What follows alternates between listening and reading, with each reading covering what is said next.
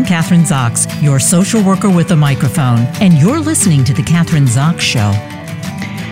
Joining me today is author and uh, doctor of education, Rebecca Rolland. Uh, her new book is The Art of Talking with Children the, C- the Simple Keys to Nurturing Kindness, Creativity, and Confidence in Kids. Science has shown that the best way to help our kids become independent, confident, kind, empathetic, and happy is by talking with them. Yet, so often, parents, educators, and caregivers are at a loss and have trouble communicating with kids. Conversations feel trivial or strained or worse, are marked by constant conflict. Rebecca Rolland, faculty member at Harvard Medical School and language specialist in the neurology department of Children's Hospital Boston, shares an invaluable guide that provides readers with evidence based tools and techniques to communicate more effectively with children, helping them foster relationships with less conflict and more joy and kindness. She's frequently consults with organizations working to design powerful learning experiences for kids and adults, including the World Bank. Welcome to the show. Nice to have you on, Rebecca. Thank you. It's great to be here. Okay, communicating with kids, a difficult topic. It shouldn't be difficult. I guess we think, gosh, we should be able to communicate with our kids, but many parents can't. And I guess the first question is, why have we evolved into that i mean since two or three generations ago i think wasn't the mantra children should be seen but not heard and we're saying they yes. should be heard also yes Exactly. Uh, yes, we often forget about the side of um, actually hearing from kids. Uh, we don't realize we sort of talk at kids oftentimes rather than what I call talking with kids. So, which is really making time for those silences and for hearing from kids. And actually, research is showing that it's that back and forth, not just the talking, but really the listening too, that actually supports children's language skills and that builds their kindness and their creativity and empathy. Yeah, I think one of the important things you talk about, as well as creating empathy and kindness and all of those kinds of characters, the other piece is, uh, at least that I'm relating to, I think that's really important now, given the context of everything that's happening in our world, uh, that it's an antidote to stress and disconnection. And uh, that's what I, I, I'd like to kind of hone in on that because kids are really being exposed to whether it's the war in the Ukraine or COVID, uh, the politics, all of those kinds of things. And I'm assuming they need or want to talk about those things. Those and that some parents have a lot of difficulty being able to make that kind of a connection with their kids. Exactly. Yeah. So it's really such a hard time, I think, for parents and kids these days. There's so much stress on all of us, and especially with the pandemic and with the war in Ukraine, there's so many factors. It's kind of creating a perfect storm where kids have a lot that they want to talk about and process, and parents also have a lot on their plates. So this can often lead to, if we're not very thoughtful or sort of, um, you know, if we're not um, a little bit more intentional about it, this can really lead to patterns of stress and disconnection where kids feel they're not being heard, parents feel they're not being heard, and this kind of gets worse over time. So, what do we do about that? Because I think uh, are these topics that some parents would con- consider toxic, and, and of course, in this day and age, kids have access to all of this information twenty four seven. Even if we think that they don't, and that we, you know, put some. Uh, restrictions on what they see and what they do, but they talk to other kids. So it's always out there. I mean, do you find that parents, young parents, older parents, have difficulty or don't know ha- how to handle those topics and and and obviously your book gives ways in which to be able to do this um, other parents may have no difficulty and like discussing those kinds of topics with their kids Exactly. Yes, I do find, I mean, some parents certainly do like discussing these topics, but I find that sort of broadly speaking, many parents I see are either uncomfortable with it um, or they fear, you know, what will they say? What will their kids say? Um, there's a lot of anxiety around, um, you know, kids potentially saying the wrong thing or even parents not knowing whether they'll say the right thing. And we oftentimes think that, you know, kids will figure it out on their own. But the issue is that kids are really creating their pictures of the world and their narratives of the world all the time. And if we don't have these discussions with them, we're kind of leaving them to create their own pictures of the world, which may be sort of radically incorrect, um, which may be more dangerous than they need to be um, and which really leaves them feeling kind of at loose ends and not with someone to help them process and shape their narrative. So my book really offers strategies to help them um, make these narratives coherent and actually to relate parent and child or caregiver and child much more. Well, let's start with uh, two and what kids start talking at. Well, they start talking at different ages, right? But let's say, what's the mm-hmm. average age that a, that a child starts to talk and starts to communicate?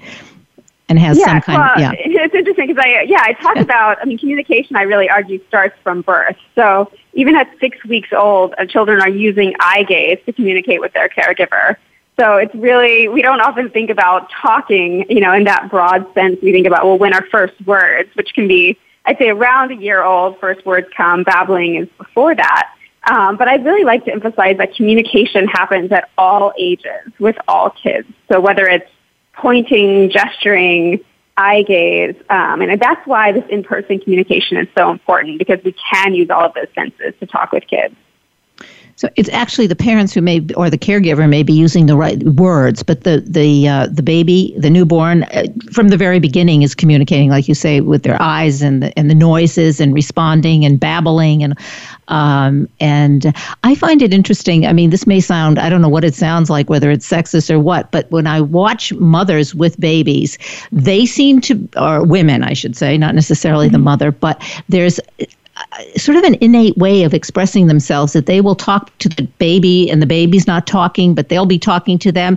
I, I see sometimes with male care, caregivers they're not quite as able to do that kind of connecting. Is that something that that um, is just something that i'm observing or is there something to that um, yeah, I mean, I think it's a complicated question, right? Because there is sort yeah. of the interplay of the biological side, the mother potentially having had the baby, so having more of that physical connection. But I'd also emphasize that there's so much cultural messaging around kind of what it means to be a good mother versus a good father. Um, and a lot of times we tell fathers, whether implicitly or explicitly, that you know they should do more of this active play with kids, and you know it's not as important to talk with them. Um, and so you know we oftentimes see this mixture and interplay of the biological side, but also these cultural messages. Um, but it's really important for both genders um, and anyone who interacts with kids to do this kind of um, talking. So, rich talk, you talk about rich talk. That's what we, we should be doing. Should we describe rich talk? What exactly is it? And what is it at each yeah. stage? You know, it's different for, as you say, for a, a baby or for a six year old or a 10 year old. Um, how does that work? Yeah, so really, rich talk is a way of building not just a child's vocabulary, but all of these other skills in children. So empathy, creativity, independence. Um, and really what it is, is I define it as three main principles. So A is adaptive, meaning that you're really going with the flow of your child. So that involves mood. Uh, you know, if your child is in a talkative mood, you go with that. It involves temperament. So if they're very active, you meet them where they are and so on. Um, there are two others, so B and C. I think about the ABCs of rich talk. Um, B is the back and forth. So we think about rich talk as being active listening as well as active speaking, and from both sides. So the child needs to be listening and speaking, as does the caregiver. And C as the child-driven principle.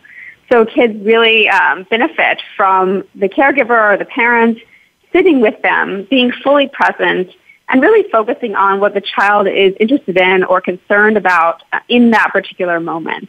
So this is really getting away from that kind of scripted parenting book where, you know, say this, don't say that, and really focusing on the uniqueness of the relationship between the caregiver and the child uh, uniqueness that's key. And the caregiver and the child i see a lot of uh, uh, be spending a lot of time in new york city. I see a lot of caregivers nannies et cetera who aren't doing too much of what you're the abcs of what you're talking about. But um, let's start with the A because the temperament. I mean, that's something you have to. You can't be running and racing and on your own cell phone and halfway to work and and and trying to accomplish five different things at once when your child has something to say. And usually they want to say it at the you know when they're sit in the back seat of the car, they'll ask you or want to talk about the most, uh, you know, important conversation they could have, and it, and you don't have time for it. So being aware of their mood and their temperament important, but how do you do it as an active parent? What do you do? Because sometimes you aren't in the right situation to be able to do that. Postpone it, um, talk about maybe we can talk about this later. How do you handle that? Exactly. Yeah. So I definitely understand that. So I've written this book really from the perspective of kind of wearing three hats. I'm the mom of two kids who are now five and 10, and I'm also a clinician and a researcher. So what I really tried to do in my book is to make strategies that were not just research based, but were really doable and achievable as a busy parent. Um, because I know, um, having been there myself, that there isn't always time for these kinds of conversations. And I think one really important thing to keep in mind is that parents shouldn't feel that this is another thing to do or another pressure onto their already busy lives. What it really is, is just to remind parents that we can take opportunities several times a day to have these kind of meaningful conversations or rich talk with kids. Um, that it doesn't require a lot of time. It doesn't require an advanced degree. Um, so I told a, a, story in the book about how um, a parent and child were racing out the door, and they were very upset at each other, and they were frustrated and flustered. Um, and the child kind of ended up in tears in the car because they were all so exhausted. Um, and the mom actually turned to the child at one point and said, "Well, what things would you bring if we were in a submarine?" as they were driving. Um, and the child actually started laughing and started to kind of imaginatively think about all of these things that she might bring. And I use that as an example to really show how, you know, you don't have to be talking about philosophy with a child. you can use these simple and quick strategies to shift the dynamic between you, even in times that you might be rushed. I, I, think that's critical, and I think that gets us leads us into the second. You say the back and forth active listening. You really do have to listen. I think sometimes the kids ask you questions. They they want to talk to you, and I know that in in my case, as a mother and a grandmother of the kids. Uh, twins, four year old and six year olds, uh, two twins, a set of twins, four and a uh, older oh, brother wow. who's six. yeah, and so that's a big challenge, and they're all very mm-hmm. different, different personalities, fraternal twins. But uh, and it, it's interesting that the six year old, uh, this was last year when he was five, asking, he was explaining something to me and he was concerned about something. And I wanted to give him the answer to it. It was like the opposite. It was not a good, I was not doing it the right way. This was on the B that you mentioned. I listened and then I wanted to give him, you know, the solutions. And he was the one who said to me, I don't want to, don't tell me what to do, Grammy. I just want to talk to you. And you know what? He's the one who said it. And I realized he doesn't want, yeah, which is what you talk about in your book. Yeah, it was a, just a perfect example of that. Just listen. I just want you to listen. You don't have to give me the answers. Great. Yeah. Yes, that's great. And I think that's what's so important is that we often come with our own agendas. So yes. when we see kids who are home from school, we want to know, you know, what are the three things you learned today or, you know, who were your friends today or things like that. And so we often, that's all well intentioned, but we often miss those chances when the child really does want to tell you something. Um, and ironically, we can get more information from the child by really focusing on what they're interested in, you know, by actually saying, well, what is it that you want to talk about? um, yeah, I see so many parents who ask, you know, how was your day? you know, what what happened today? And you know, and that's not a bad question, but it's actually really vague and doesn't really give children the opportunity to really talk specifically about, you know, what was important about their days. Yeah. And then we also need the open-ended questions, right? So that they can we're not just uh, like pinpointing them for an answer, you know. Exactly. What grade did you exactly. get and how was your who, who's your teacher and what class are you in and you know that kind of stuff, right? You need those open-ended questions um, as well. Exactly. Yeah, so I talk so much about how kids often have really big ideas and really big feelings and questions that they want to talk about. And oftentimes our questions are pretty much, you know, those, either whether they're open-ended or closed-ended, are not actually getting at, you know, the depth of their possibilities. So the strategies that I write about are really intended to help parents stretch kids so not just to say, you know, how many were there, what was the grade, or, you know, things that kids can answer easily, but really to help kids use talk as a way, sort of a gateway into bigger ideas. As a speech, as a pathologist, as a teacher, a lecturer, what are the what would you say with them? I, I, don't know. I'll say the top three issues or conflicts that parents bring to you. I mean, you're going to have parents, obviously, who have a lot of difficulty, even without kids, just talking to other adults. That's an issue for mm-hmm. them. So it's really even m- difficult for them to talk to their kids, and others, that's not the case. Um, mm-hmm. So, are, are there, would you say, that there are maybe th- three I'm saying three. What are the major conflicts they that bring to you that that need to be worked on, and um, mm-hmm. or are there? Yes. So I would say there definitely I can identify three main ones. And I would say the first is just that parents often come saying that kids are really shut down. So they'll say, well, kids are responding in one word answers or, you know, I feel that we've drifted apart, especially as kids get into the preteen and teen years. They feel as if they're really not in sync with their kids and they're not kind of able to have those kind of back and forth conversations that they might have used to have. So that's one. Um, and in that case, I really do emphasize um, that presence with the child and seeing, well, what is the child actually interested in? And going with that flow. So maybe the child is interested in video games or something like that. So actually asking the child to teach you something, asking you to participate in what the child is doing can be a really helpful way um, into that. And the other two, I would say, are really about confidence. So I see so many kids these days who have a lot of anxiety, who have trouble taking risk, um, you know, trouble with challenges and so on. And then I guess I would say the third one is really about, especially the younger kids, tantrums, you know, emotional outbursts, and parents really oftentimes wanting to talk more in those moments. So they're often saying, well, why can't I talk my child out of a tantrum? And so in those moments, we actually work on not necessarily talking more in those moments, but actually, you know, letting the tantrum kind of be with the tantrum, feel those emotions, and then using the talk afterwards as a kind of reflective tool. So um, oftentimes I don't think that talk can happen all the time. So kids need to be regulated enough in order to have that kind of verbal communication.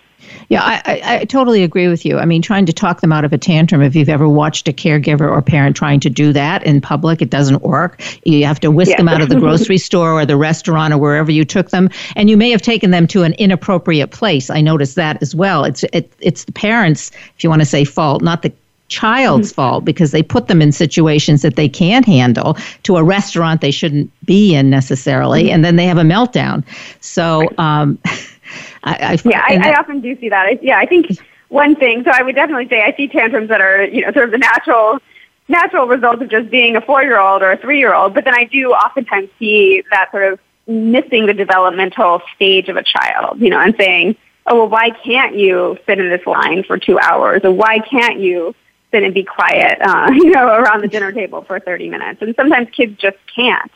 So recognizing that and providing alternatives is one really important way to prevent the tantrums rather than waiting until they happen.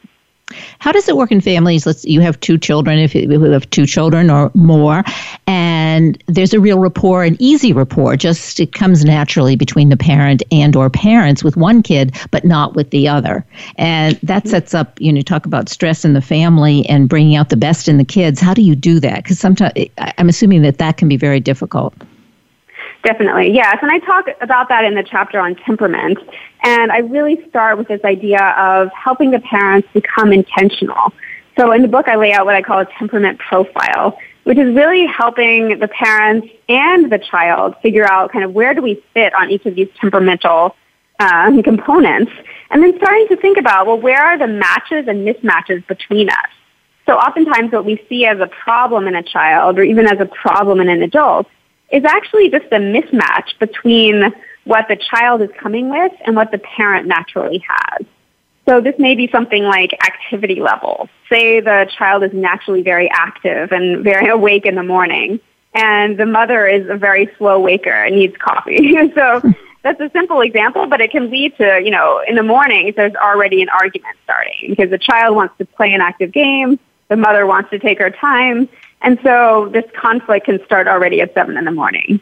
Um, so to avoid those things and actually to figure out how to handle them, it really starts with figuring out, well, who are we in our own temperaments and how are we rubbing up against each other in ways that might not be constructive? And then at that point, you can actually move to thinking, well, what are these changes we can make um, to have sort of a more constructive relationship?